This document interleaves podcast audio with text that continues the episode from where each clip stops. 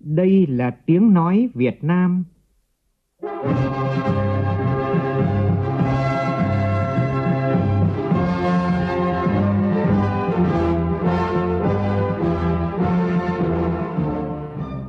là tiếng nói Việt Nam,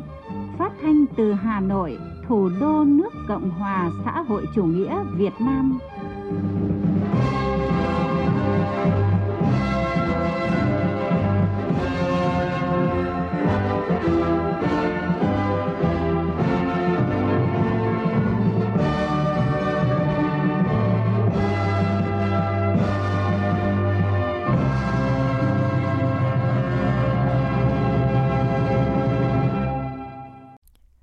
Kính chào quý vị và các bạn. Mời quý vị và các bạn nghe chương trình Thời sự sáng của Đài Tiếng Nói Việt Nam. Hôm nay là thứ Sáu, ngày 17 tháng 9, tức ngày 11 tháng 8 năm Tân Sửu. Chương trình có những nội dung chính sau đây.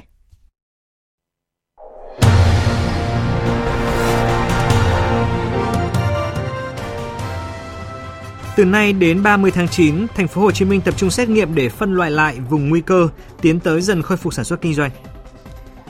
Các địa phương có thế mạnh về du lịch đang tích cực chuẩn bị cho kế hoạch đón du khách quốc tế có hộ chiếu vaccine.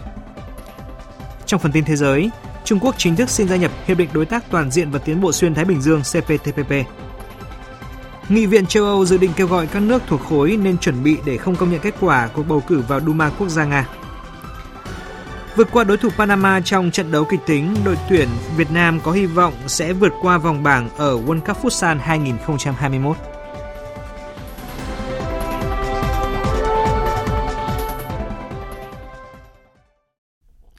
Bây giờ là nội dung chi tiết.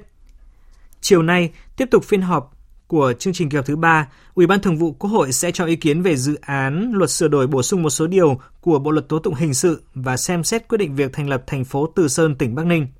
Đáng chú ý, hôm qua, các đại biểu đã cho ý kiến về một số giải pháp miễn, giảm thuế nhằm hỗ trợ doanh nghiệp, người dân chịu tác động của dịch COVID-19 theo đó, Ủy ban Thường vụ Quốc hội tán thành với việc giảm thuế giá trị gia tăng đối với một số lĩnh vực kinh doanh, trong đó đặc biệt là đối với các dịch vụ vận tải, kho bãi để kích thích tiêu dùng và giảm chi phí đầu vào cho nhiều lĩnh vực kinh doanh khác trong thời gian dịch bệnh. Tại phiên họp, Chủ tịch Quốc hội Vương Đình Huệ đề nghị Bộ Tài chính làm rõ đối tượng được thụ hưởng, tránh tình trạng không bị tác động của đại dịch vẫn được hỗ trợ. Và nếu như chúng ta hỗ trợ cho tất cả các cái doanh nghiệp trong toàn quốc, thực tế có những vùng, có những lĩnh vực không bị tác động bởi cái đại dịch này, thậm chí là còn được hưởng lợi. Sản xuất khẩu trang, thiết bị, vật tư y tế là tăng mấy chục phần trăm nữa mà thương mại điện tử, kinh doanh trực tuyến, vân vân. Thế thì có tách bóc được không? Và nguyên tắc thuế là tiền khai hậu kiểm. Nguyên tắc là chỉ cho anh nào bị tác động thôi.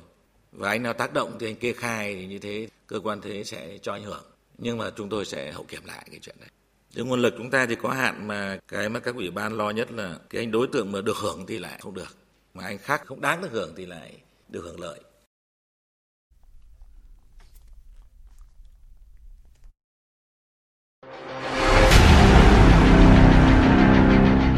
Đẩy lùi Covid-19, bảo vệ mình là bảo vệ cộng đồng.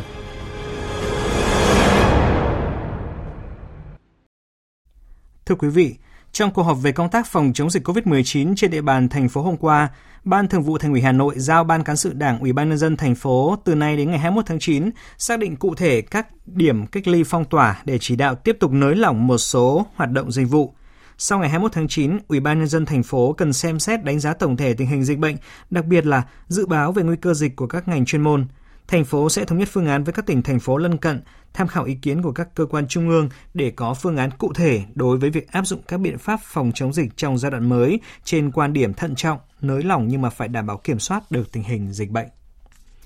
Thành phố Hồ Chí Minh cơ bản hoàn thành tiêm vaccine mũi 1, tỷ lệ ca nhiễm mới qua các đợt xét nghiệm đã giảm. Đó là những nội dung được Ban chỉ đạo phòng chống dịch COVID-19 thành phố Hồ Chí Minh thông tin tại buổi họp báo về công tác phòng chống dịch trên địa bàn tổ chức vào chiều qua. Nhằm kiểm soát uh, nguồn lây và phát hiện triệt để các ca nhiễm SARS-CoV-2 trong cộng đồng, phấn đấu kiểm soát dịch bệnh COVID-19 và thực hiện lộ trình trở lại trạng thái bình thường mới. Từ nay đến ngày 30 tháng 9, thành phố Hồ Chí Minh sẽ tiếp tục triển khai công tác xét nghiệm tại các địa bàn dân cư. Phóng viên Kim Dung thường trú tại thành phố Hồ Chí Minh đưa tin. Tại các vùng đỏ, vùng cam, thành phố sẽ xét nghiệm toàn bộ người dân trên địa bàn với tần suất 3 lần trong 7 ngày theo hộ gia đình, với phương pháp test nhanh mẫu gộp 2 đến 3 người mỗi test một hộ gia đình, hoặc xét nghiệm real-time PCR mẫu gộp theo hộ gia đình, toàn bộ thành viên trong một hộ gia đình một mẫu gộp. Tại các vùng vàng, vùng xanh, vùng cận xanh sẽ thực hiện xét nghiệm real-time PCR mẫu gộp đại diện hộ gia đình, gộp 10 cho vùng xanh, vùng cận xanh và gộp 5 cho vùng vàng. Nếu hộ có từ 5 nhân khẩu trở lên phải lấy hai mẫu đại diện hộ gia đình. Giải mẫu gộp dương tính bằng test nhanh hoặc real-time PCR mẫu đơn cho toàn bộ thành viên của các hộ gia đình trong mẫu gộp. Tần suất lặp lại từ 5 đến 7 ngày một lần. Thành phố Hồ Chí Minh sẽ tiếp tục tổ chức nhiều đội lấy mẫu, đồng thời khuyến khích người dân tự lấy mẫu. Việc lấy mẫu sẽ có sự tham gia của tổ trưởng, tổ phó tổ dân phố, tổ nhân dân, ban điều hành khu phố ấp. Trường hợp để người dân tự lấy mẫu thì phải có hướng dẫn hoặc đính kèm hướng dẫn. Nếu người dân tự lấy mẫu và thực hiện test nhanh thì địa phương sau đó phải thu nhận lại khai test nhanh để đánh giá kết quả. Ban chỉ đạo phòng chống dịch COVID-19 thành phố Cần Thơ vừa có cuộc họp nhằm đánh giá công tác phòng chống dịch bệnh trên địa bàn trong thời gian qua và đề xuất các giải pháp phương án để đảm bảo vừa phòng chống dịch, vừa phục hồi phát triển kinh tế sau ngày mai 18 tháng 9. Phóng viên Hồng Phương, thường trú tại đồng bằng sông Cửu Long thông tin cụ thể. Sau ngày 18 tháng 9, đối với 4 huyện không có ổ dịch lớn sẽ chuyển sang thực hiện chỉ thị 15, còn đối với 5 quận nội thành sẽ tiếp tục thực hiện chỉ thị 16 và có nới lỏng một số dịch vụ thiết yếu ở những vùng xanh. Các quận nội thành phải phấn đấu chuyển sang thực hiện chỉ thị số 15 càng sớm càng tốt lãnh đạo thành phố Cần Thơ yêu cầu không để F1 cách ly ở nhà vì thành phố vẫn còn chỗ cho cách ly tập trung. Ông Dương Tấn Hiển, Phó Chủ tịch Thường trực Ủy ban Nhân dân thành phố Cần Thơ cho biết, tính đến ngày 16 tháng 9, thành phố chưa hoàn thành kế hoạch xét nghiệm cộng đồng. Năng lực xét nghiệm PCR còn hạn chế, công suất dự kiến 7.800 mẫu đơn một ngày, nhưng thực tế thấp hơn. Do đó, thành phố cho phép các đơn vị được phép đặt hàng, ký kết hợp đồng xét nghiệm dịch vụ PCR đối với các cơ sở có đủ điều kiện để làm sao chúng tôi đó là đạt được cái mục tiêu, kế hoạch đưa ra cái tầm soát đó là xét nghiệm cái diện rộng toàn dân. Qua cái xét nghiệm này thì chúng tôi đánh giá lại cái mức độ dịch bệnh ở trên địa bàn thành phố Cần Thơ cũng như ở các quận huyện để có bước thì chúng tôi sẽ thực hiện cái giãn cách cho nó phù hợp và mong muốn của chúng tôi là làm sao dịch giảm đi và đưa từng quận huyện, từng bước là tới thành phố Cần Thơ chúng ta trở lại cái cái trạng thái bình thường mới để phục hồi lại cái kinh tế, xã hội rồi các cái hoạt động khác Tỉnh Hải Dương đến nay đã trải qua 36 ngày không ghi nhận ca mắc mới ngoài cộng đồng. Ban chỉ đạo phòng chống dịch COVID-19 của tỉnh này đã quyết định điều chỉnh một số biện pháp phòng chống dịch COVID-19 từ 0 giờ ngày mai 18 tháng 9. Cụ thể như sau.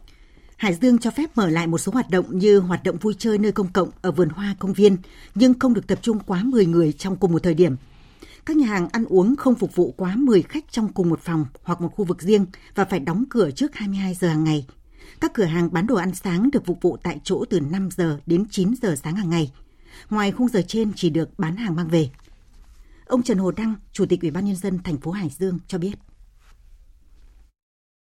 mà cửa một số dịch vụ thì nó đi kèm với kiểm soát của phường phải đủ điều kiện phòng chống giãn cách thì mới được mở cửa. Thường theo phân công lực lượng, phân công theo địa bàn, có các cái lực lượng à, đi kiểm tra, làm mà đúng thì, thì sẽ bị xử lý, sai phạm nhiều lần thì bị đóng cửa.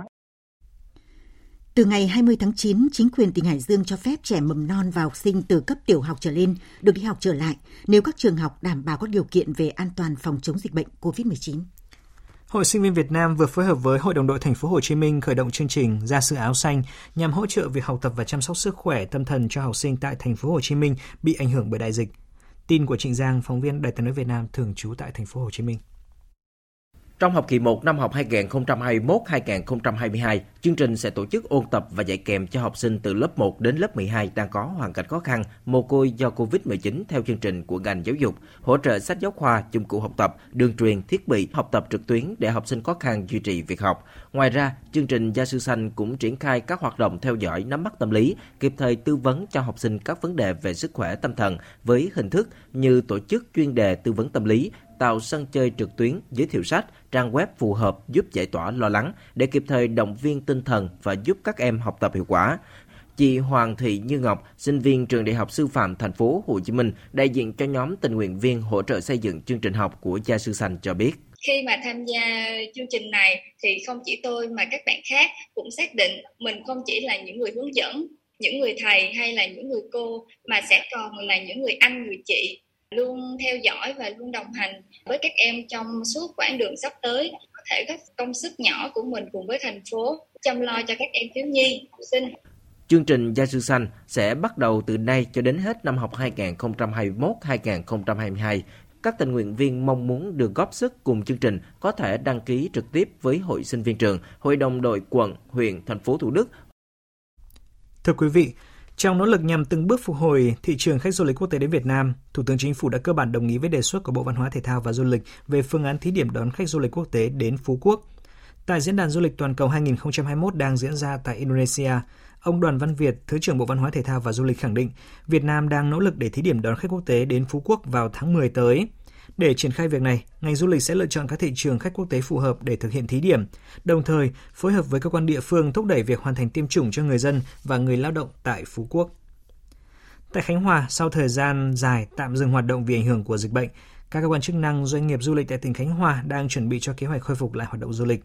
Khách du lịch đã được tiêm hai mũi vaccine phòng COVID-19 đang là nguồn khách được hướng đến trong bối cảnh bình thường mới. Phản ánh của phóng viên Thái Bình, thường trú tại miền Trung. Mới đây, Sở Du lịch tỉnh Khánh Hòa xây dựng phương án thí điểm đón khách du lịch quốc tế có hộ chiếu vaccine bằng các chuyến bay thuê bao đến Khánh Hòa. Phương án này sẽ được Ủy ban Nhân dân tỉnh gửi các bộ ngành góp ý trước khi trình Thủ tướng Chính phủ để xin phép. Theo phương án này, trong giai đoạn đầu, Khánh Hòa sẽ tập trung đón khách một số thị trường quốc tế đã kiểm soát tốt về dịch COVID-19. Ngoài yêu cầu về hộ chiếu vaccine, khách phải có bảo hiểm sức khỏe hoặc bảo hiểm có chi trả các chi phí điều trị liên quan đến COVID-19. Khách quốc tế có hộ chiếu vaccine sẽ được lưu trú nghỉ dưỡng tại các khách sạn, khu nghỉ dưỡng ở khu du lịch Bãi Dài, Bắc Bán đảo Cam Ranh.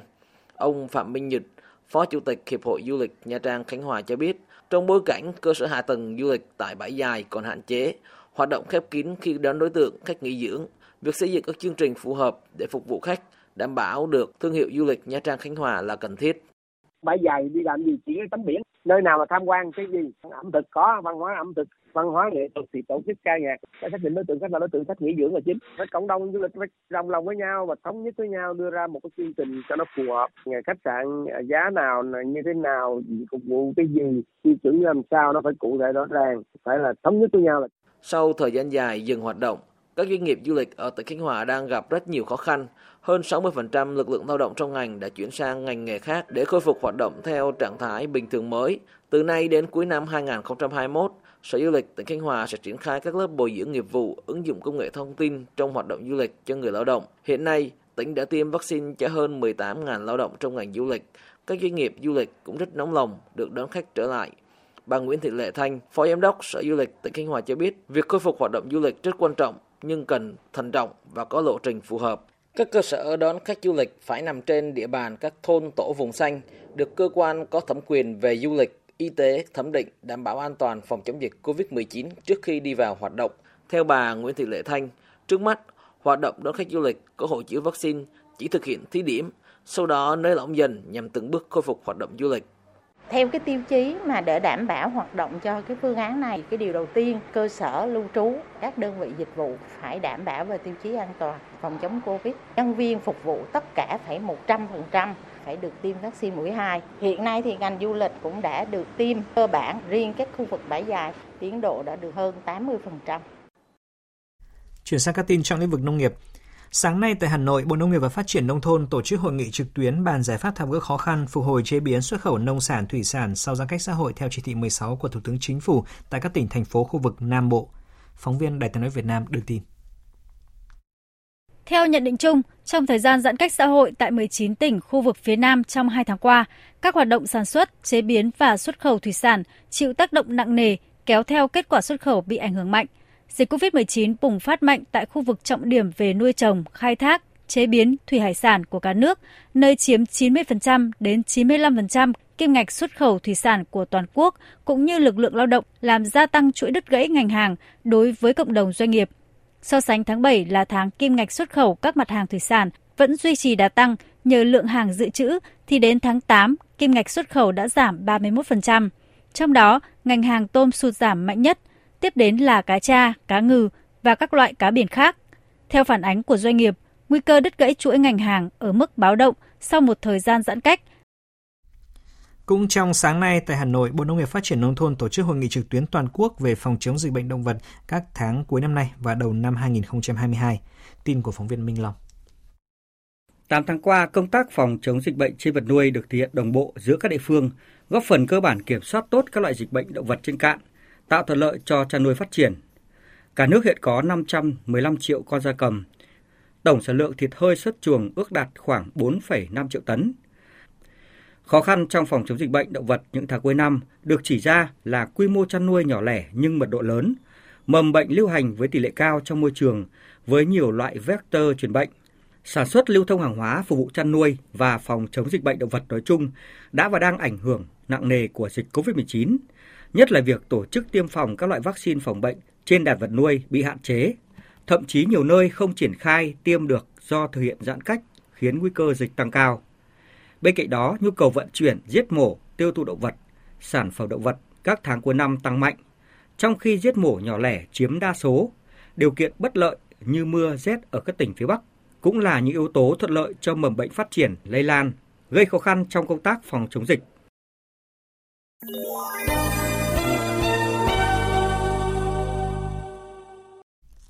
Xin chuyển sang phần tin thế giới.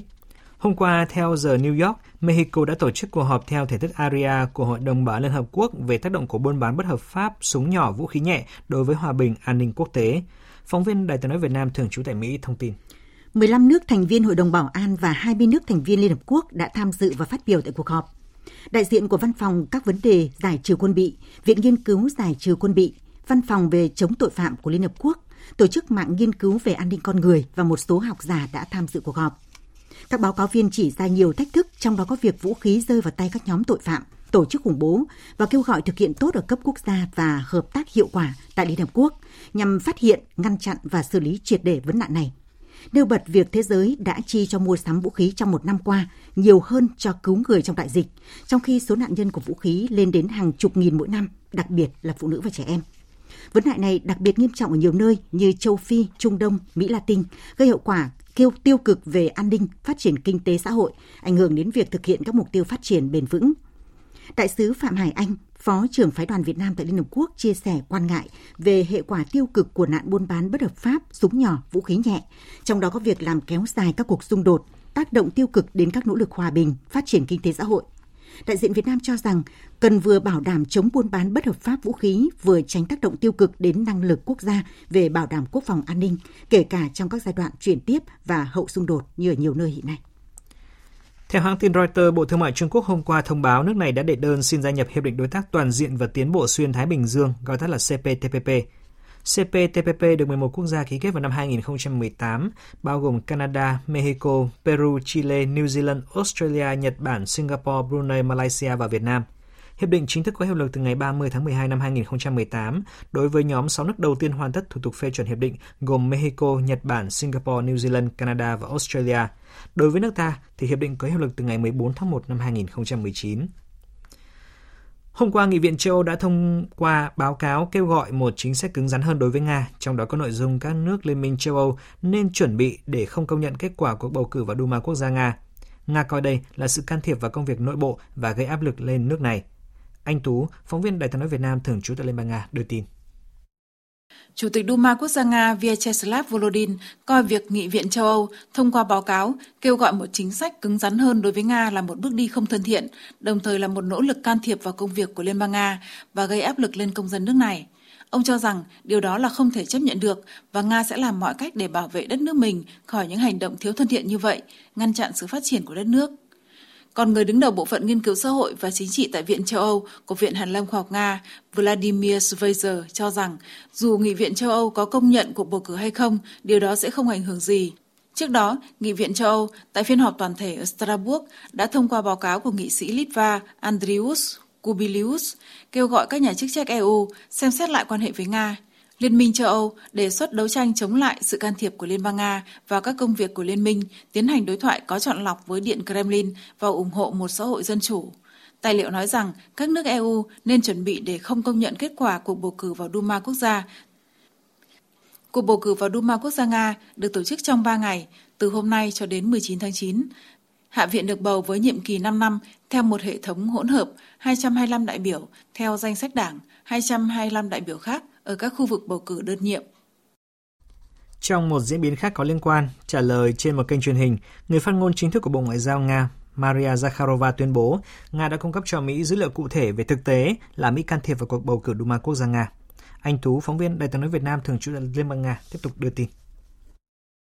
Người phát ngôn của Bộ Ngoại giao Nga Maria Zakharova tuyên bố Nga đã cung cấp cho Mỹ dữ liệu cụ thể, bao gồm ngày tháng và địa chỉ IP, về thực tế là Mỹ can thiệp vào cuộc bầu cử vào Duma quốc gia, và Washington không thể loại bỏ điều này chỉ bằng các tuyên bố. Nhà ngoại giao này cũng cho rằng sự kiên nhẫn của Nga vốn cho đến nay đã kiềm chế việc dựng lên các rào cản đối với hoạt động kinh doanh của Mỹ tại Nga, không phải là không có giới hạn. Một ngày trước đó, Ngoại trưởng Nga Sergei Lavrov cũng tuyên bố rằng tất cả thông tin về vấn đề này đã được chuyển cho Washington và đang chờ lời giải thích. Trong diễn biến liên quan, cũng trong ngày 16 tháng 9, người đứng đầu Ủy ban lâm thời của Hội đồng Liên bang Nga về bảo vệ chủ quyền quốc gia và ngăn chặn sự can thiệp vào các vấn đề chủ quyền của Nga, Andrei Klimov cho biết, Văn phòng Công tố Nga đã gửi đệ trình tới các giám đốc điều hành của Apple và Google, nơi có những hành động bị coi là bất hợp pháp trong cuộc bầu cử ở Nga và yêu cầu loại bỏ các vi phạm liên quan đến việc can thiệp vào chiến dịch bầu cử. Thưa quý vị, đặc phái viên của Anh tại Hội nghị về biến đổi khí hậu của Liên Hợp Quốc John Merton có kế hoạch thăm Nam Phi trước hội nghị lần thứ 26 các bên tham gia công ước khung của Liên Hợp Quốc về biến đổi khí hậu, gọi tắt là COP26 vào tháng 11 tới, để thảo luận về việc giúp Nam Phi chấm dứt tình trạng phụ thuộc quá nhiều vào than đá. Theo người phát ngôn Bộ Môi trường Nam Phi Anbi Modiser, trong các cuộc thảo luận ở Nam Phi, đặc phái viên Anh John Merton sẽ tập trung vào hợp tác trong quá trình chuyển đổi từ than đá sang năng lượng tái tạo trước thềm hội nghị COP26 tại Glasgow, Anh Nam Phi, quốc gia có nền công nghiệp phát triển nhất châu Phi, sử dụng than cho sản xuất hơn 80% sản lượng điện. Điều đó khiến Nam Phi trở thành quốc gia phát thải lớn thứ 14 trên thế giới, cao hơn hai bậc so với Anh, dù nền kinh tế Anh lớn gấp 8 lần kinh tế của Nam Phi. Công ty điện lực nhà nước Eskom, đơn vị phát thải lớn nhất châu Phi, đang đề xuất kế hoạch trị giá 10 tỷ đô la để đóng cửa hầu hết các nhà máy điện nhiệt than vào năm 2050 và tiến tới sử dụng năng lượng tái tạo. Trong thông báo của các nhà tổ chức, Diễn đàn Kinh tế Thế giới sẽ được tổ chức tại khu nghỉ dưỡng Davos, Thụy Sĩ vào đầu năm sau. Trong đó, các nhà lãnh đạo thế giới và doanh nghiệp sẽ quay lại với hình thức họp mặt trực tiếp. Sự kiện trực tiếp được lên kế hoạch từ ngày 17 đến ngày 21 tháng 1 năm sau với chủ đề là Cùng nhau làm việc, khôi phục lòng tin và được thiết kế để giải quyết các vấn đề về kinh tế, môi trường, chính trị và xã hội do đại dịch làm trầm trọng thêm. Và tiếp ngay sau đây, chúng tôi xin chuyển đến quý vị một số thông tin thể thao.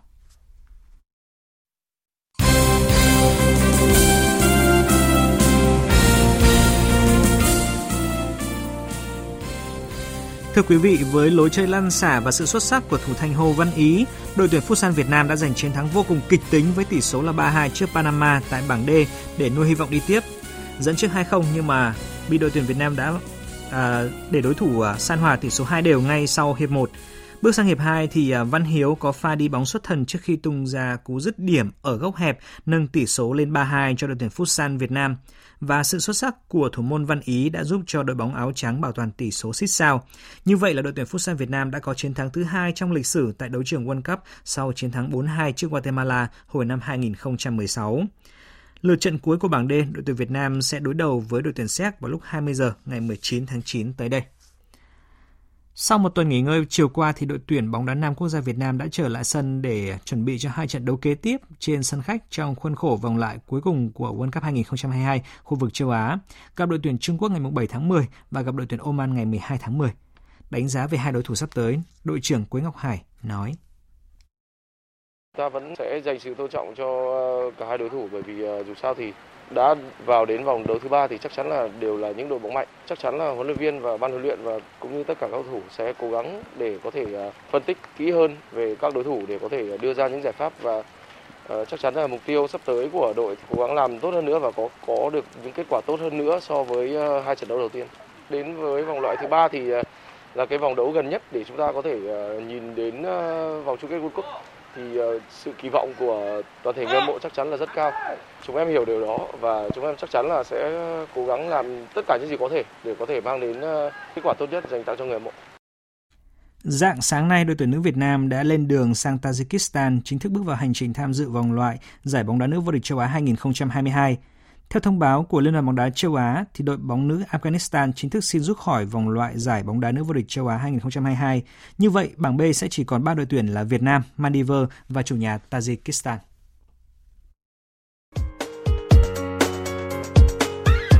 Dự báo thời tiết Phía Tây Bắc Bộ có mưa rào và rông rải rác, cục bộ có mưa vừa, mưa to, gió nhẹ. Trong mưa rông có khả năng xảy ra lốc, xét, mưa đá và gió giật mạnh, nhiệt độ từ 22 đến 32 độ. Phía Đông Bắc Bộ có mưa rào và rông vài nơi, từ chiều có mưa rào và rông rải rác, cục bộ có mưa vừa, mưa to, gió Đông Nam cấp 2, cấp 3, nhiệt độ từ 23 đến 33 độ. Khu vực từ Thanh Hóa đến Thừa Thiên Huế, ngày nắng, chiều tối và đêm có mưa rào và rông vài nơi, gió đông đến đông nam cấp 2, cấp 3, nhiệt độ từ 24 đến 33 độ. Khu vực từ Đà Nẵng đến Bình Thuận, ngày nắng, chiều tối và đêm có mưa rào và rông vài nơi, gió đông nam đến nam cấp 2, cấp 3, nhiệt độ từ 24 đến 33 độ. Tây Nguyên có mưa rào và rông vài nơi, riêng chiều tối và tối có mưa rào và rông rải rác, gió nhẹ, nhiệt độ từ 20 đến 32 độ. Nam Bộ có mưa rào và rông vài nơi, riêng chiều tối và tối có mưa rào và rông rải rác, gió nhẹ, nhiệt độ từ 23 đến 32 độ. Khu vực Hà Nội có mưa rào và rông vài nơi, từ chiều có mưa rào và rông rải rác, gió nhẹ, nhiệt độ từ 24 đến 33 độ. Dự báo thời tiết biển, Bắc và Nam Vịnh Bắc Bộ có mưa rào và rông vài nơi, tầm nhìn xa trên 10 km, gió Đông Nam cấp 3, cấp 4. Vùng biển từ Quảng Trị đến Quảng Ngãi, từ Bình Định đến Ninh Thuận có mưa rào vài nơi, tầm nhìn xa trên 10 km, gió nhẹ. Vùng biển từ Bình Thuận đến Cà Mau và từ Cà Mau đến Kiên Giang có mưa rào và rông vài nơi, tầm nhìn xa trên 10 km, gió nhẹ. Khu vực Bắc, giữa và Nam Biển Đông có mưa rào và rông vài nơi, tầm nhìn xa trên 10 km, gió nhẹ. Khu vực quần đảo Hoàng Sa thuộc thành phố Đà Nẵng và khu vực quần đảo Trường Sa thuộc tỉnh Khánh Hòa có mưa rào và rông vài nơi, tầm nhìn xa trên 10 km, gió nhẹ. Vịnh Thái Lan có mưa rào và rông vài nơi, tầm nhìn xa trên 10 km, gió Tây Nam cấp 3, cấp 4. Vừa rồi là những thông tin thời tiết, bây giờ chúng tôi tóm lược những tin chính đã phát trong chương trình.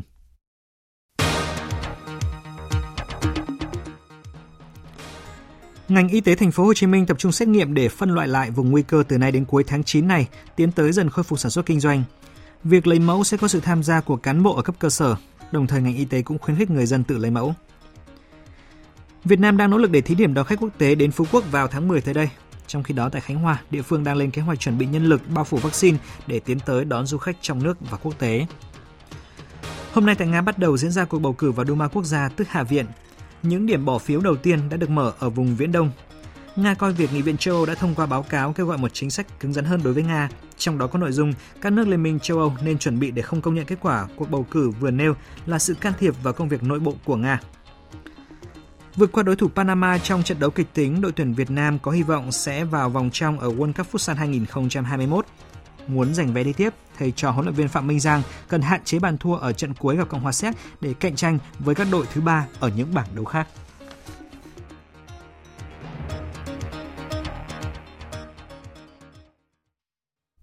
Thời lượng dành cho chương trình Thời sự sáng nay đến đây đã hết. Chương trình do biên tập viên Hoàng Ân biên soạn với sự tham gia của phát thanh viên Minh Nguyệt, kỹ thuật viên Văn Quang, chịu trách nhiệm nội dung Nguyễn Vũ Duy. Xin kính chào tạm biệt và hẹn gặp lại.